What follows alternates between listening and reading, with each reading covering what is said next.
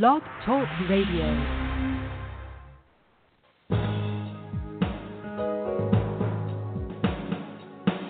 Welcome to the Neil Garfield Show, a presentation sponsored by www.livinglies.wordpress.com, GTC Honors, and The Garfield Firm, serving all 50 states with news and analysis of the latest bank scams against borrowers, homeowners, consumers, and investors, and providing legal representation throughout Florida. This program is for general information only. It is not a solicitation for services or legal representation and should never be used as a substitute for advice from a licensed professional. And now, here's world renowned financial expert, attorney, and blogger, Neil Garfield.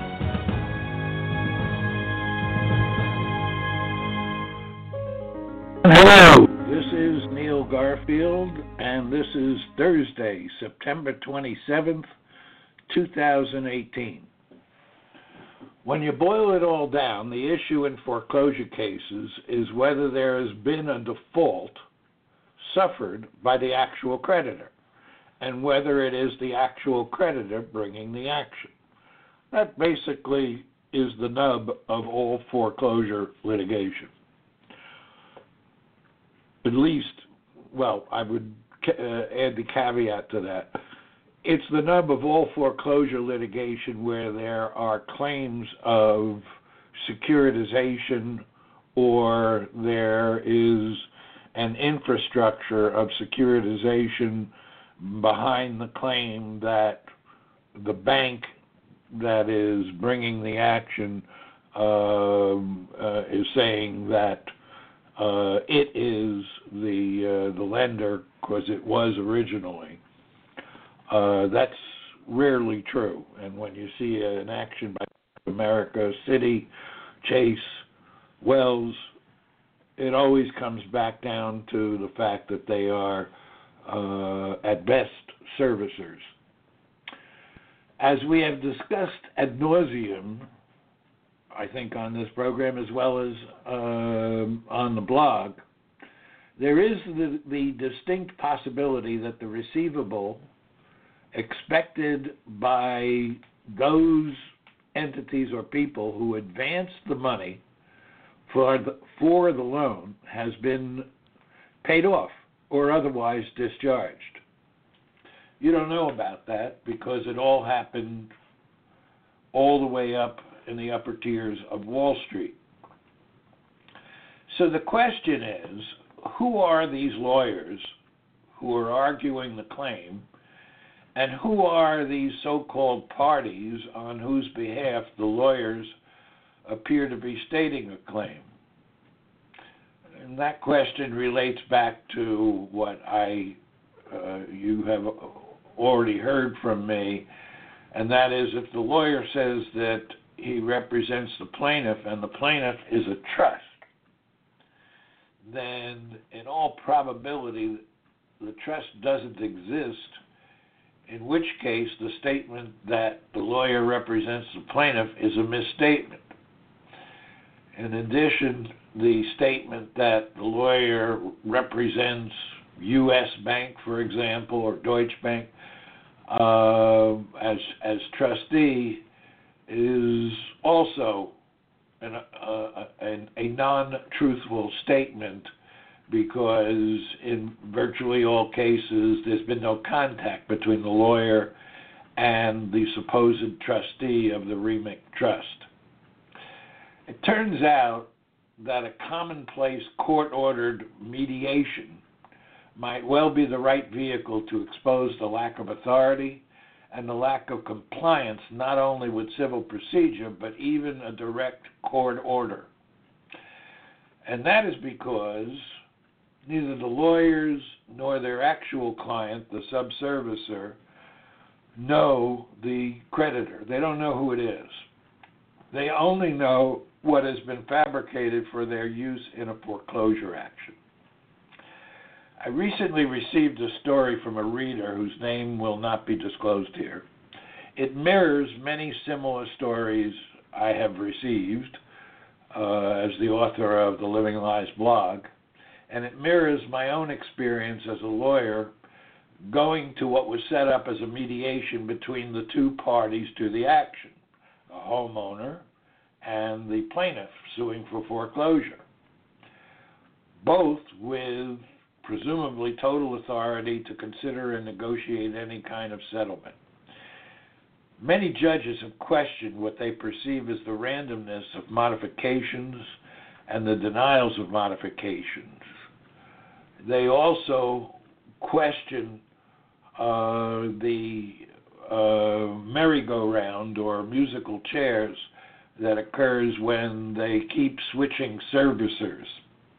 And that's the subject of a whole other talk, but basically it's to create this the fiction of this boarding process, which is a legal fic- fiction, as stated by Judge Bochco, I think. Um, um, but I'll leave that. If I sue you for $100 and we are ordered to mediate, we must appear at mediation, and since we are both fully empowered to settle, if we, uh, if we want to, we have therefore complied with the order. But what happens if somebody shows up with a self serving declaration that they are an authorized representative? Does he, she have the power? One judge put it as simple as this Does he, she need to make a call before settling? If they do need to make a call, if the answer is yes, then there is no compliance. They didn't show up with authority. In fact, the plaintiff may not have shown up at all. If no, then there is compliance if they can settle without making that call.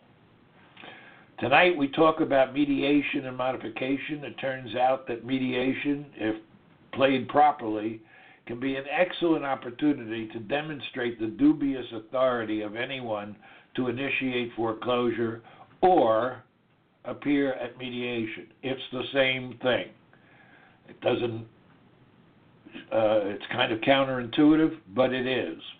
And lawyers and pro se litigants should bone up on the law with this because it's a serious way of undercutting the effort to foreclose by a party who has no authority to do so.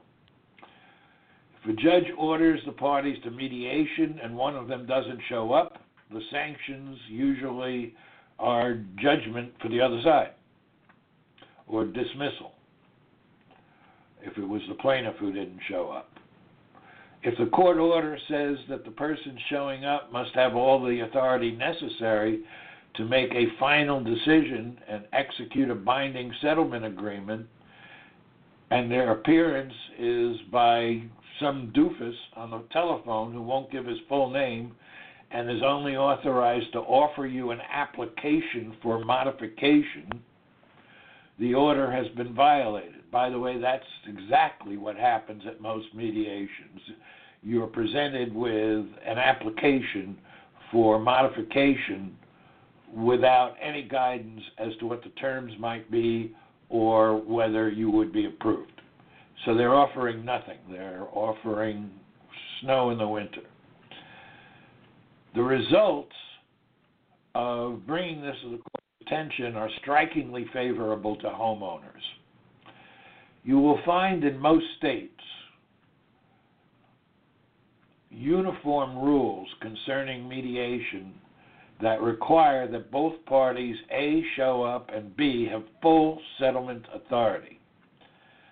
It's best if you get a direct order of the judge um, or ask the judge to cite to the uniform authority, whether it's from the Supreme Court of that state or it's in the Civil Rules of Procedure, um, to make sure that you've got solid ground, legal ground, uh, for what you are about to do. Because what you are about to do is challenge the authority of the, the, the lawyer and the so called representative, who in actuality is a representative or employee of the subservicer who may not even have authority to do servicing. That happens often when there's a fabricated power of attorney presented, sometimes uh, uh, executed on behalf of an entity that has nothing to do with the loan. The facts show that in most cases, the party named by lawyers as having initiated foreclosure are not showing up at mediation and will never show up. And that is because there is no trust, there is no trustee, there is no trustor, there is no beneficiary, and there are no assets that have been entrusted to the party named as trustee to actively manage on behalf of named beneficiaries of a legally existing and valid trust. I'm broadcasting live from Duval County, Florida, and this show is brought to you by the Living Lies blog, GTC Honors, Lending Lies, AMGAR, and the Garfield Firm. And this show is especially brought to you because of donations to the Living Lies blog from listeners like you. Thank you. And for those of you who are not yet contributors, we ask that you hit the donate button on the blog or call 954 451 1230 and pledge whatever you think you can afford. If this show has value for you, if our work on the blog and our radio shows without payment or any other support has value to you, then chip in. Make a contribution to help us continue helping you and all consumers. Most people do not realize that mediation could be an extremely potent tool for homeowners.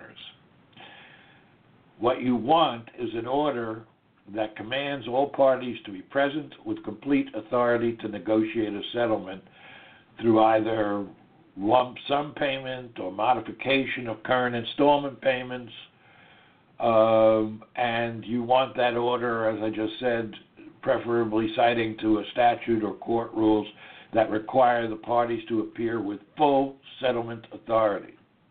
I've asked the question directly if we offer you full payment as you have demanded, are you authorized to accept it? And the answer that I get it has always been, I'll have to make a call, meaning no, they don't have the settlement authority. I've even asked what the payoff figure is, which is legal speak, for how much are you asking for? The answer always has been, I'll have to make a call. In actuality, here is who arrives at mediation. A representative of the alleged servicer will most likely be on the phone. Sometimes they're there physically. An attorney will be there. You will ask the repre- if the representative from the alleged servicer is authorized to appear as and for the plaintiff with full authority to negotiate terms of settlement most likely the representative and the lawyer will evade the question. You will ask if the attorney represents the servicer. The answer will be yes. You'll ask whether the attorney represents the REMIC trust named in the foreclosure action. It's 50 50 whether they will answer truthfully. Either they will lie and say yes, and the inquiry is over by you, or they will repeat what that they represent the servicer. I've had lawyers insist upon coach, uh, coaching and coaxing by me that they represent the servicer, not the plaintiff trust. So, in the case where that happened with me, uh, one of the cases, um, you had a servicer who sent a representative of the servicer without any authority to settle and who lacked authority as a servicer because they were relying on a faulty uh, power of attorney, and an attorney who said that they did not represent the REMIC Trust that was the plaintiff in the foreclosure action. I concluded that the plaintiff had not shown up, and I left. And that started the uh, filing of motions for sanctions. You press on. Is there anyone here who is the plaintiff in this action with complete authority to negotiate a final settlement? You'll either get crickets or an evasive answer indicating that the servicer is agent for the plaintiff trust. But as I say, if you uh, uh, are doing prosecution and discovery, you should be able to break the connection between the uh, party who is named a servicer and the plaintiff trust, which, as I've explained before, probably doesn't exist. Uh, you will ask how the servicer is empowered to negotiate a settlement. Usually, crickets is what you get as a response. You will then ask the mediator if he, she thinks the plaintiff is present with an authorized representative. The mediator will not rule on that, but you'll ask it anyway. And you'll ask what the lawyer or representative of the servicer are empowered to say about settlement. They will answer that they are authorized to present an application for modification, but they are not authorized to approve it nor to disclose any terms that might be in a modification. In other words, they are there without any authority to settle. Once you have established that in front of the mediator, you have a very credible witness, and you can file your motion for sanctions that the plaintiff did not appear at all, or that a representative of the plaintiff was sent with absolutely no settlement authority. First, that obviously violates the term of the court, terms of the court order you file your motion for sanctions, the court will grant it. But they'll withhold imposing sanctions, and the parties will be ordered to go to mediation again to put an end to the case and not to create a vehicle for further negotiations. So you declare that the plaintiff is not present and you leave, and you file a motion for sanctions citing violation of the order directing the uh, parties to mediation. And at first, the judge is going to be lenient. That's where persistence counts, and also a willingness to take a pie in the face. But with each continued court ordered mediation, and there may be many of them, three or more, and each new motion for sanctions, most judges start to get irritated, especially if you ask questions like I did when will this court's orders actually mean something? That usually gets their back up. But remember, anger does not is, is not directed in a straight line. You have to be prepared to bear the brunt of the judge's anger in addition to the, most of his anger at the so called attorney for the so called plaintiff. If possible, you can ask whether they are empowered to accept a lump sum payment. They won't even know the payoff figure. If they do know the payoff figure, ask them if they could accept a lump sum payment of some amount which is a number that is less than the payoff but reflects charges and interest that you are contesting. They will not have that authority either, further solidifying your position that the plaintiff never arrived and the parties who came had no authority to negotiate. This will happen as many times as you go to mediation, and each time as you file a motion for sanctions until the judge breaks the dam and orders sanctions, and they do. If they say the servicer is empowered to negotiate, your question is how do we know that the bookkeeper has authority to settle the whole case? The answer is that the servicer does not have that authority and is actually following directions from a remote third party who in turn defers the decision to a more remote party, most likely in Jacksonville, which would be Black Knight. If they say they need to make a call, ask who they are calling. It will be someone in the servicer organization who, in turn, is going to call the outside parties because the trust doesn't exist and the trustee has no powers to make such decisions or even the power to inquire as to what's going on in the so called trust that doesn't exist. What you are drilling in for the judge is the fact that the trustee of the REMIC Trust has no authority to make decisions, and therefore the trust might not exist.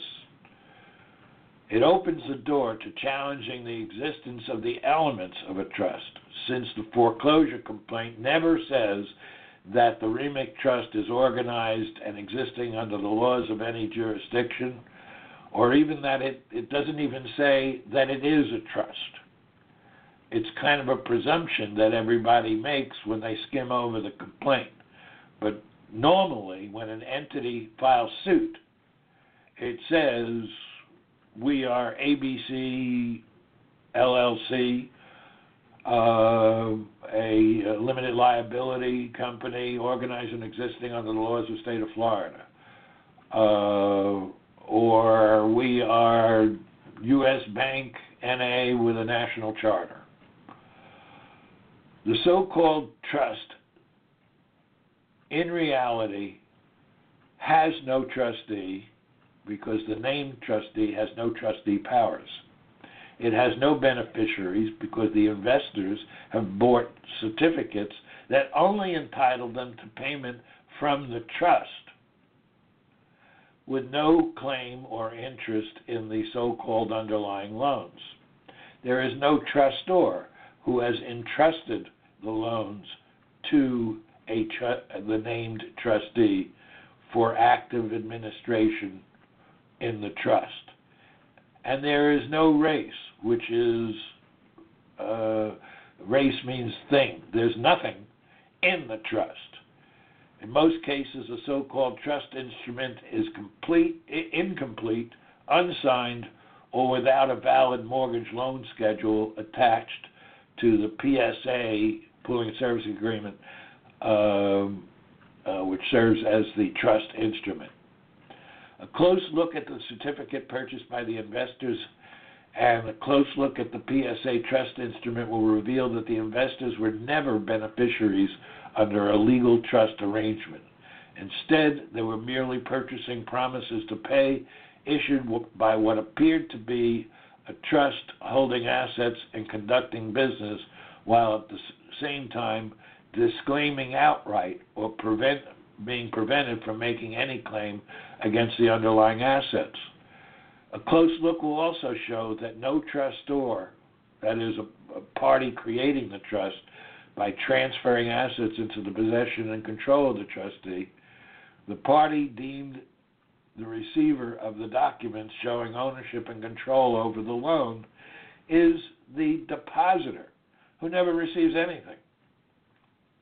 A close look will also show that there is no complete trust instrument. It might not be signed, but invariably was not created at the same time that the mortgage loan schedule was prepared. That's similar to the whole issue of when the endorsement of the note occurred and when delivery of the original note occurred with because if you don't have that you don't have an action uh, uh, but if you do it still doesn't mean that you have a proper action for foreclosure the prospectus even states flat out that the mortgage loan schedule attached to the documents is only an example of what the MLS will look like, but will be attached at a later time that attachment never occurs and generally is not included in whatever is uploaded to sec.gov in a self serving manner. Remember that sec.gov is not jur- a jurisdiction in which the existence or creation of a legal entity uh, is created or registered. It is a dumping ground for self serving proclamations of facts that are not true. The now famous trick is to upload the pooling and servicing agreement as a trust instrument and then download it and show that it was downloaded from sec.gov um, and asking the court to recognize it by judicial notice, which would be improper, and proffering the copy as proof uh, of the existence of the trust, and then later producing an MLS that was uh, produced for the subject litigation at an unknown time and date by unknown persons based upon unknown data.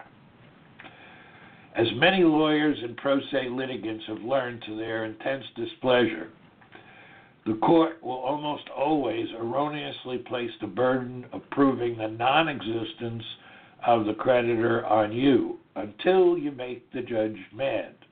Mad at the lawyers and the parties, but most especially mad at the lawyers for the party claiming the right to foreclose.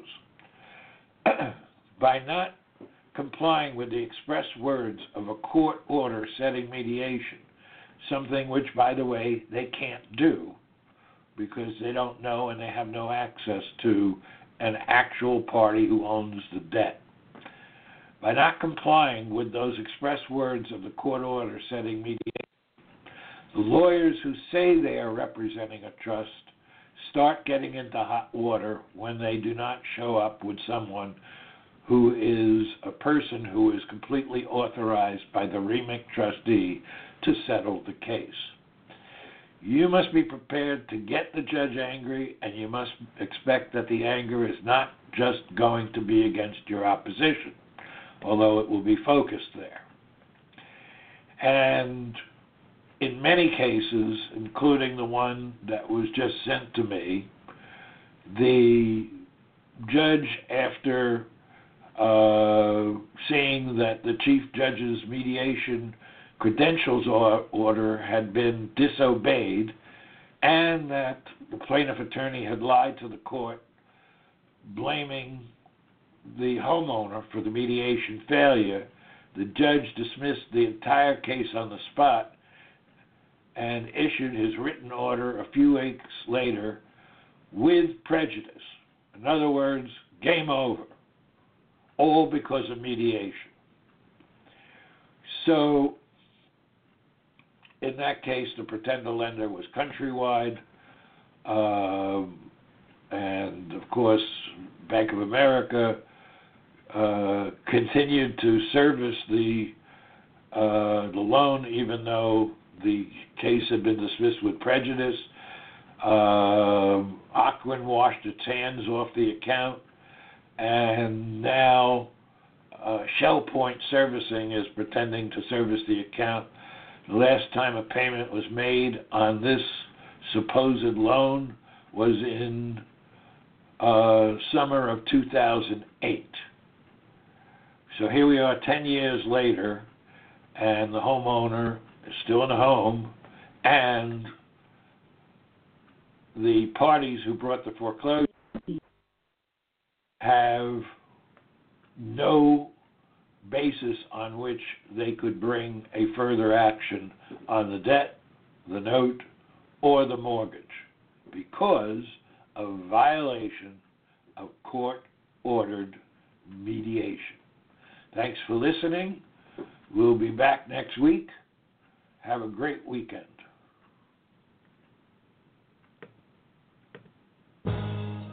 Thanks for listening to our broadcast. We hope that you tell your friends about us and let them know that there is hope and help in this financial crisis. Tune in every week to The Neil Garfield Show for free information and advice and visit our blog daily at The Living Lies blog. We provide support services, the latest strategies, analysis, expert consultations, testimony, and declarations to use in your battle against the largest economic crime in human history. For information concerning Neil, the team at Living Lies, or the law firm, go to www.livinglies.wordpress.com or call 520 405 1688. The opinions expressed on this broadcast are those of the host and should not be attributed to any other person or entity.